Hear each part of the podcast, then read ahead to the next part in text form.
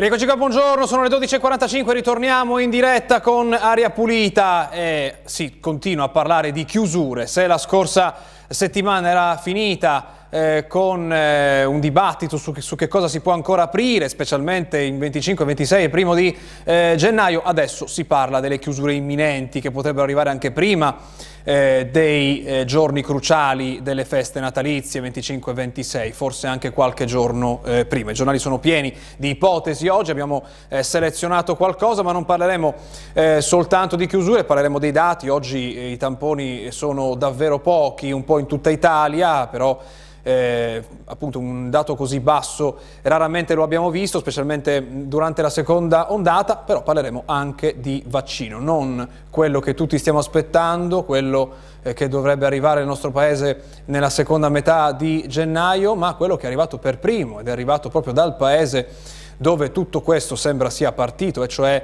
eh, la Cina, perché? Non riguarda soltanto la Cina questo vaccino, ma sta arrivando in altri paesi eh, alleati, vicini, alla, alla Cina. E cosa può avere come conseguenza questo che la prossima volta che visiteremo, che qualcuno da questi paesi visiterà eh, l'Europa potrebbe essere stato vaccinato con il vaccino eh, cinese. Ci sono eh, elementi da tenere in considerazione, ma partiamo con i dati, partiamo con i tamponi, vediamo quanti ne sono stati fatti, lo vediamo grazie al grafico di JD Digital, andiamo a vedere il dato della media nazionale, 172, sembra un grafico della prima ondata, noi che li seguiamo seguiamo giorno per giorno, lo vediamo eh, bene, quindi sotto quota 200 eh, tamponi su ogni 100.000 eh, abitanti.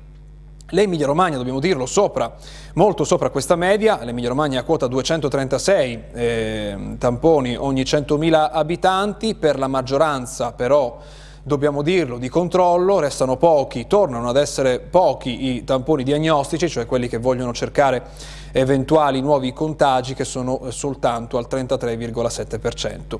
Più tamponi dell'Emilia Romagna sono stati fatti in Valle d'Aosta, in Campania e in Friuli Venezia Giulia. Le Marche sono penultime dopo l'exploit se ricordate di ieri, in cui erano sopra anche l'Emilia Romagna, le Marche sono tornate in fondo alla classifica con soltanto 70 70 tamponi ogni 100.000 abitanti, eh, qui siamo per la maggioranza, dobbiamo dire, di, di eh, tipo diagnostico, cioè tamponi che cercano eh, nuovi casi. Peggio delle Marche ha fatto soltanto l'Umbria, con 35 tamponi ogni 100.000 abitanti.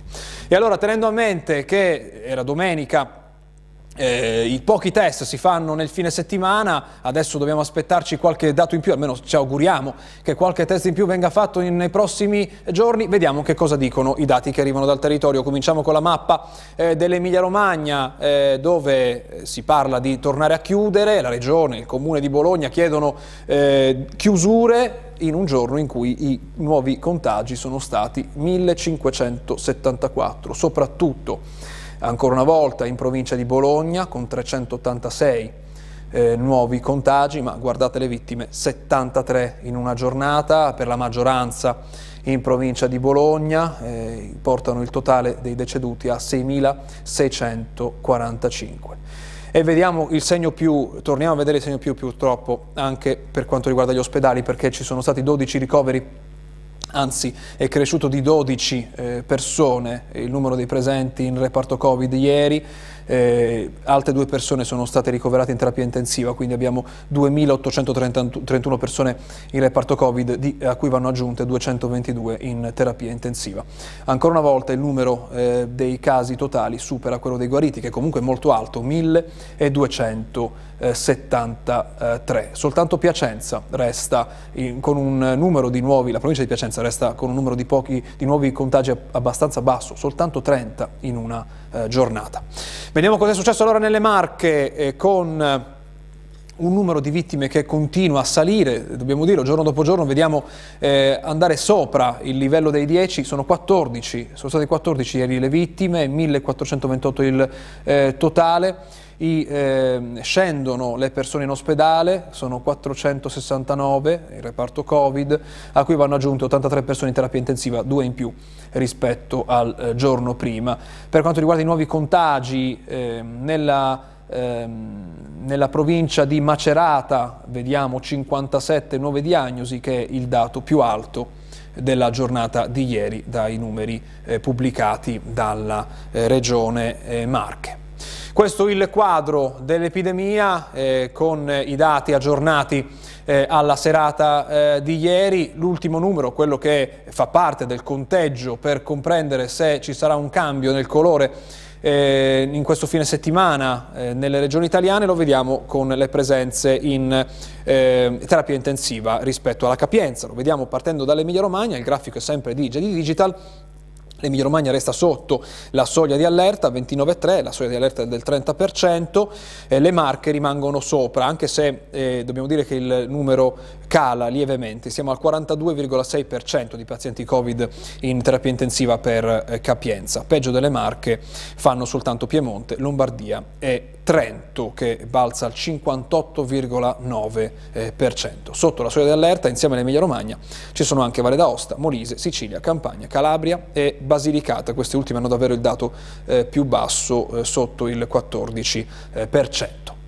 Allora andiamo a vedere cosa dicono i giornali oggi. Cominciamo dai dati sull'epidemia, dai eh, casi riscontrati e poi arriviamo a comprendere quali sono le misure che dobbiamo aspettarci. Partiamo dal Carlino di Bologna, la strage continua, 38 morti, mai così tanti. La speranza arriva dalle sperimentazioni, eh, Viale, che è primario delle malattie infettive del Sant'Orso, la dice, presto al via trial su anticorpi monoclonali e terapie per pazienti non gravi. Si parla di terapie in ospedale in questo momento. Eh, andiamo nelle marche adesso, il virus continua a uccidere, altri 14 eh, vittime, pochi i tamponi effettuati come tutte le domeniche, ma la percentuale di positivi cresce arrivando al 33%, terapie intensive con più eh, ricoveri. E poi si ricorda, l'abbiamo parlato ieri ad Aria Pulita con il sindaco di Pesaro, screening di massa al via, 3.000 test ogni giorno, si inizia il 18 dicembre andando avanti fino al 23, poi lo stop per le festività natalizie e poi altra sessione dal 27 al 30. Tutto sarà concentrato al Pala Indoor, questo è il Carlino di Ancora, ma ovviamente ovviamente eh, le, i test saranno in giro per la regione. Restiamo nelle Marche, Pesaro, ricordate ieri abbiamo parlato di Casa Roverella, di questo focolaio, solo sei infermieri, ipotesi trasferimento nelle strutture Covid, boom di positivi, il personale non basta, lettera alla regione, interviene il prefetto, ieri 14 vittime nelle Marche, 7 in provincia, sono i dati che vi abbiamo mostrato, ci sono novità appunto su questo focolaio nell'approfondimento che vi segnaliamo. E qui andiamo all'Emilia Romagna, SOS a Conte, questa è la prima pagina di Repubblica Bologna di oggi, il governo agisca Mosca, contagi in salita, in risalita, regione e comune invocano la stretta, scuola salta l'ipotesi del eh, doppio turno. E poi eh, c'è il dottor Nava, pneumologo, che dice la ressa dello scorso weekend mi ha fatto paura. Ancora in riferimento a quelle fotografie che vi abbiamo mostrato eh, ieri che si riferiscono allo shopping del fine settimana. Da Repubblica al Corriere, qui siamo al Corriere di Bologna dove c'è il sindaco Mero la chiede a Roma una stretta, pronti a fare la nostra parte. Il sindaco di Bologna commenta anche lui la ressa del weekend, mentre sabato aveva detto che tutti avevano la mascherina, eh, ieri ha detto eh, le, la ressa del weekend è la linea Merkel, ai cittadini servono messaggi chiari e non polemiche. Anche la Regione aspetta indicazione dal Governo, convocato un vertice in prefettura sui eh, controlli. Insomma, ehm, a livello territoriale si parla di controlli, ma si, chiedono, si chiede una stretta, almeno eh, dalla Regione e dal Comune di Bologna, eh, per ridurre le presenze in centro. Andiamo alle pagine nazionali, qui siamo a Repubblica, il CTS, il Comitato Tecnico Scientifico, zona rossa subito, l'Italia verso la chiusura, ma è scontro eh, nel governo, quindi eh, lo scontro è su come sarà eh, pensata questa zona rossa, ehm, nel, vediamo nel, nel sommario eh, si fa riferimento alla che cosa potrebbe accadere. Il comitato scientifico invoca la stretta per evitare la terza ondata, PD favorevole, Conte più eh, prudente. Cosa potrebbe succedere? Ristoranti e bar serrati per tutte le feste, negozi nei giorni clou, l'ipotesi stop agli spostamenti già dal 19, quindi non dal 21, così come dice il DPCM attualmente. Poi ci sono tre punti che vediamo nel centro, li leggo rapidamente, da Repubblica di oggi. Per quanto riguarda la zona rossa, il Comitato Tecnico Scientifico, eh, cioè l'ala rigorista del governo, spingono per misure drastiche. L'ipotesi è un lockdown di fatto durante le feste, tutto chiuso con soltanto i servizi essenziali aperti. La seconda ipotesi è una zona arancione, eh, che sarebbe questa l'ipotesi che piace di più al Presidente del Consiglio, una sorta di zona arancione con negozi aperti ma con i bar e i ristoranti eh, chiusi. E poi si parla del mix delle due con elementi da una o eh, dall'altra. E poi eh, sulla destra vediamo eh, la, il prossimo weekend cosa ci attende, checkpoint in stazioni e centri eh, storici.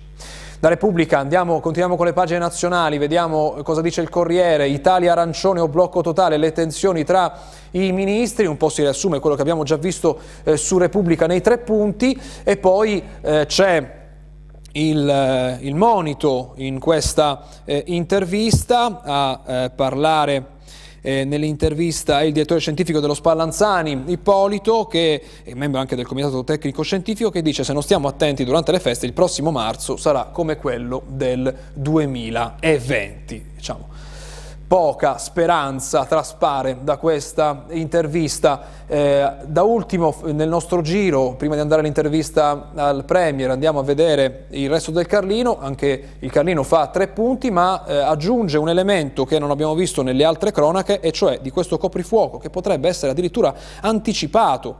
Coprifuoco anticipato alle 20, nuovo lockdown per bar, negozi e ristoranti, le misure allo studio di Palazzo Chigi, assembramenti per lo shopping, eh, poteri ai prefetti e sindaci per chiudere strade e piazze. Questi già c'erano, non c'è niente di nuovo va detto, però il lockdown alle 20 effettivamente è una eh, novità. Eh, spostamenti, poi vediamo sulla destra, spostamenti vietati fuori dai confini comunali, governo pronto alla maxi stretta di eh, Natale, qui siamo sul fronte dei eh, controlli, quindi insomma chi ha prenotato il pranzo, anzi la cena, ehm, magari per, eh, con la speranza di fare un po' più tardi, no, potrebbe esserci un coprifuoco alle 20.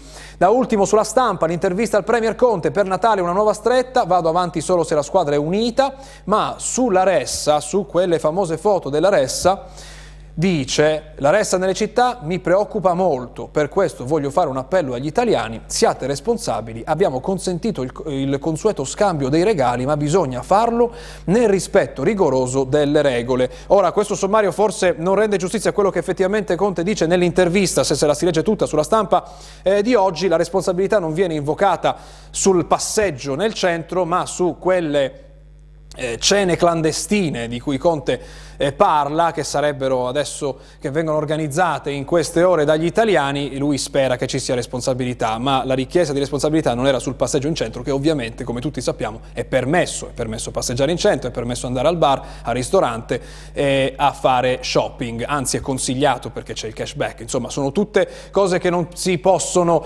eh, al momento eh, dire, eh, definire come violazioni, è tutto permesso. Ma andiamo avanti perché eh, c'è una novità importante per chi abita Rimini, liberati per le feste, fine dell'incubo, partiti tamponi rapidi effettuati dai medici di famiglia.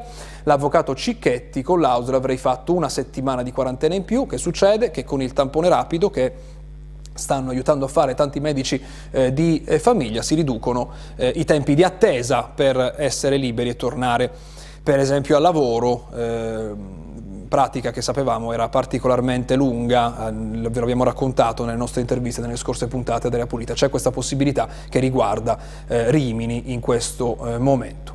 Da ultimo, prima della nostra pausa, prima di andare a parlare del vaccino, una notizia preoccupante, la riporta oggi il Corriere Nazionale, arriva da Londra, che cosa fa Londra? Chiude, ritorna a chiudere, chiudono i locali, sarà vietato entrare nella capitale, il ministro definisce il nuovo, quello che viene chiamato come una mutazione del virus, e da domani città in zona rossa il virus sarebbe più contagioso, l'OMS però frena e dice non c'è nessuna evidenza. E poi sulla destra, vedete in basso, c'è una rassicurazione, possiamo chiamarla così, sul virus mutato, già centinaia di varianti del virus, ma la profilassi non è a rischio. Insomma, la sostanza di questa intervista è, va bene, il virus può essere mutato, potrebbe esserci questo virus più contagioso, però il vaccino resta eh, efficace, sarebbe un disastro il contrario. Facciamo una pausa e poi ripartiamo proprio dal vaccino, ma quello cinese, tra poco.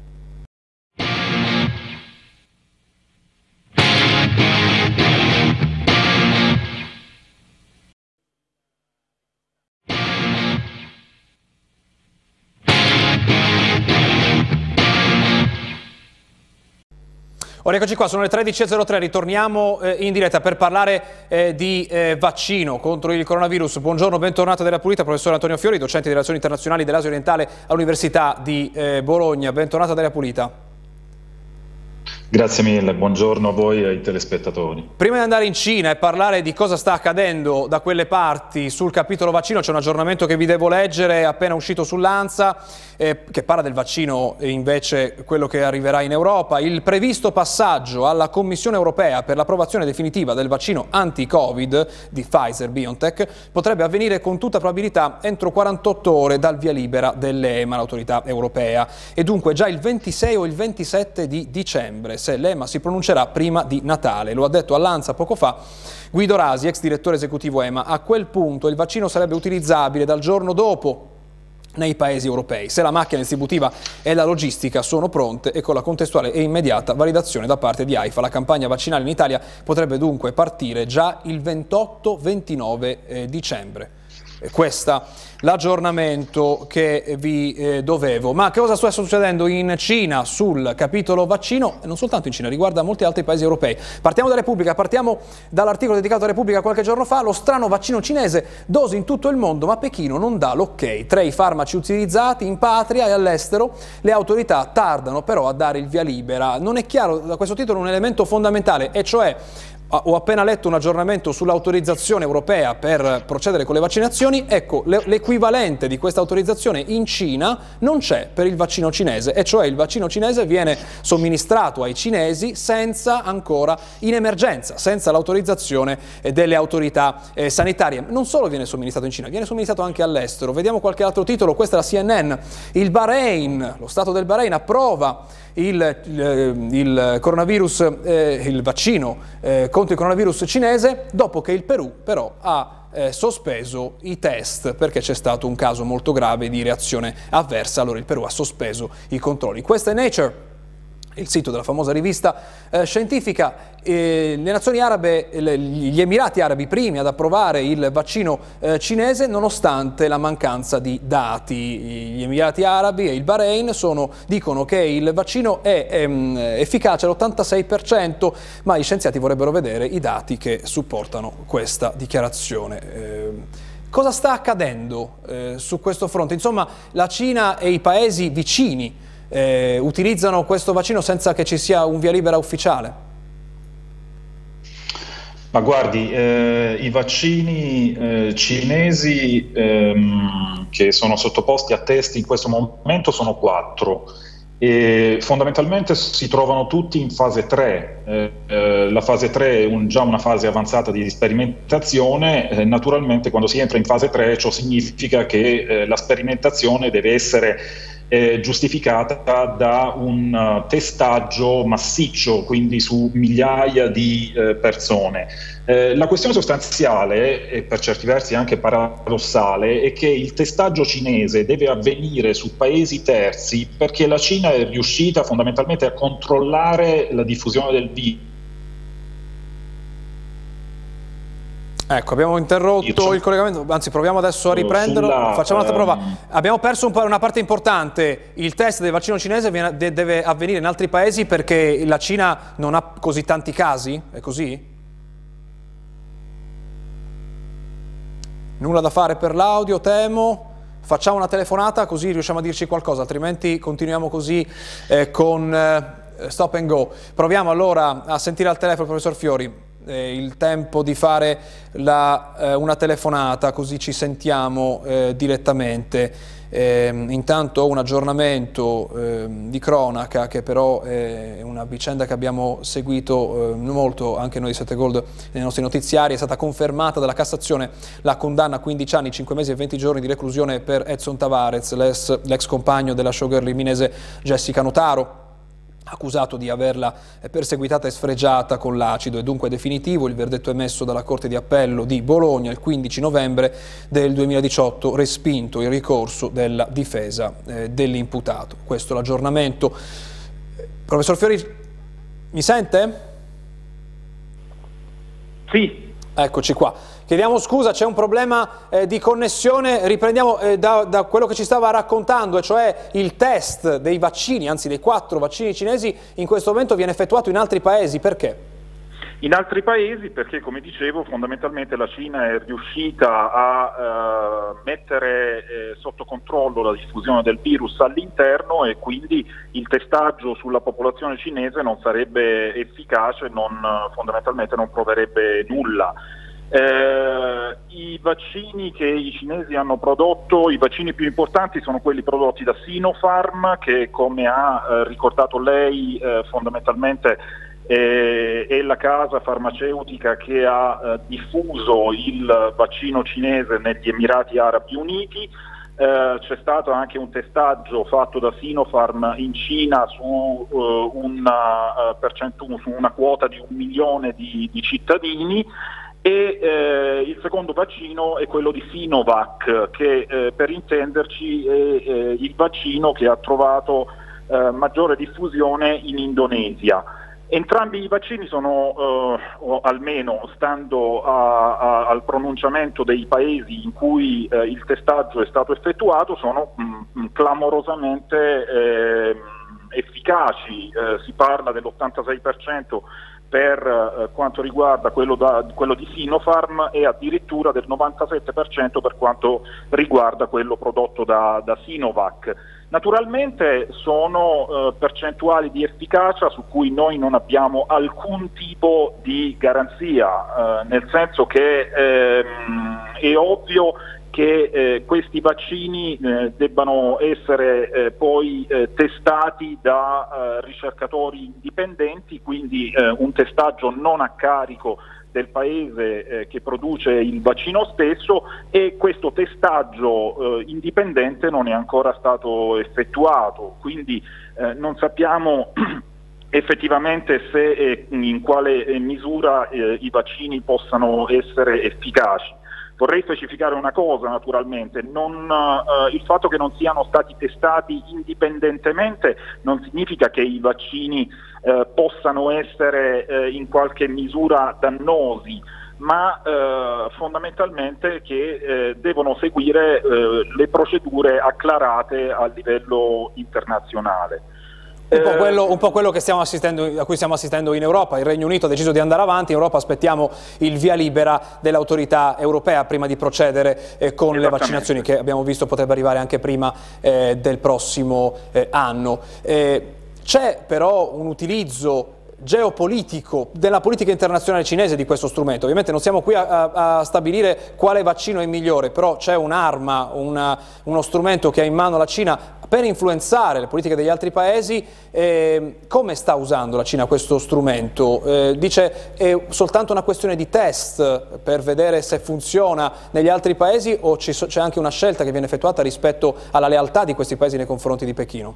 No, no, assolutamente, lei ha pienamente ragione, eh, tanto che eh, fondamentalmente la diffusione dei vaccini cinesi segue una strada eh, con un certo indirizzo, nel senso che i vaccini cinesi eh, fondamentalmente non sono indirizzati né all'Europa né agli Stati Uniti.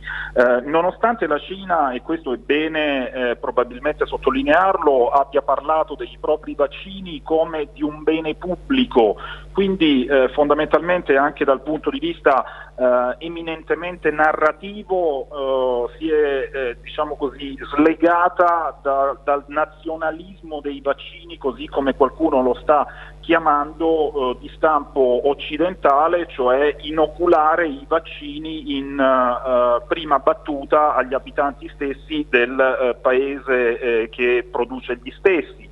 Uh, per la Cina invece il vaccino deve avere un, delle caratteristiche eh, diciamo così, eh, di diffusione internazionale e questo ehm, nel bene o nel male ha fatto sì che la Cina si riproponesse come benefattore pubblico.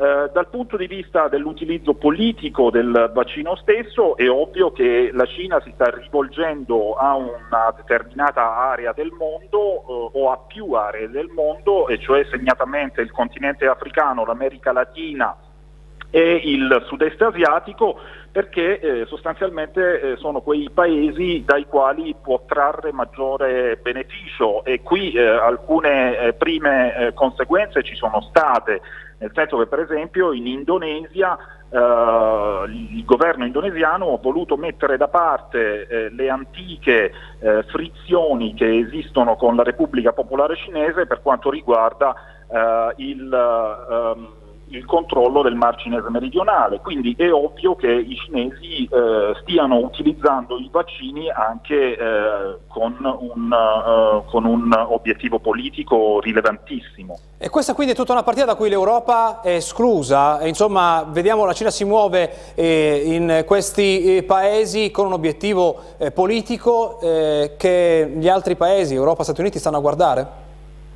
No, non è detto che l'Europa sia esclusa, anzi eh, in questi ultimi mesi abbiamo avuto eh, fondamentalmente la conferma di quanto l'Europa sia invece molto molto importante per, eh, per, i cinesi anche in chiave eh, diciamo così, di eh, risoluzione delle dispute che esistono e che con l'amministrazione Trump si sono rafforzate eh, tra cinesi e statunitensi. Eh, è ovvio che la Cina mira anche a, eh, mi consenta l'espressione, ripulirsi la faccia eh, da eh, questa ehm, eh, sostanziale eh, colpa di aver avuto la responsabilità di, della diffusione del, del, virus stesso. E quindi è ovvio che anche nelle relazioni con l'Europa si cerca di ehm, arrivare a una composizione di questa uh, frattura. E ciò significa che probabilmente i virus cinesi, eh, se dovessero poi passare tutto l'iter burocratico, potrebbero trovare anche eh, spazio nel continente europeo. E arrivare Beh. anche qui, dobbiamo concludere qui eh, questa eh, puntata, però purtroppo non possiamo proseguire. Grazie, è stato con noi stamattina della Pulita. Buona giornata, buon lavoro professor. Grazie anche a lei, grazie mille. C'è il telegiornale in onda dopo di noi, grazie a Massimo Mingotti e a Matteo Righi Regia, ci vediamo domani, buona giornata.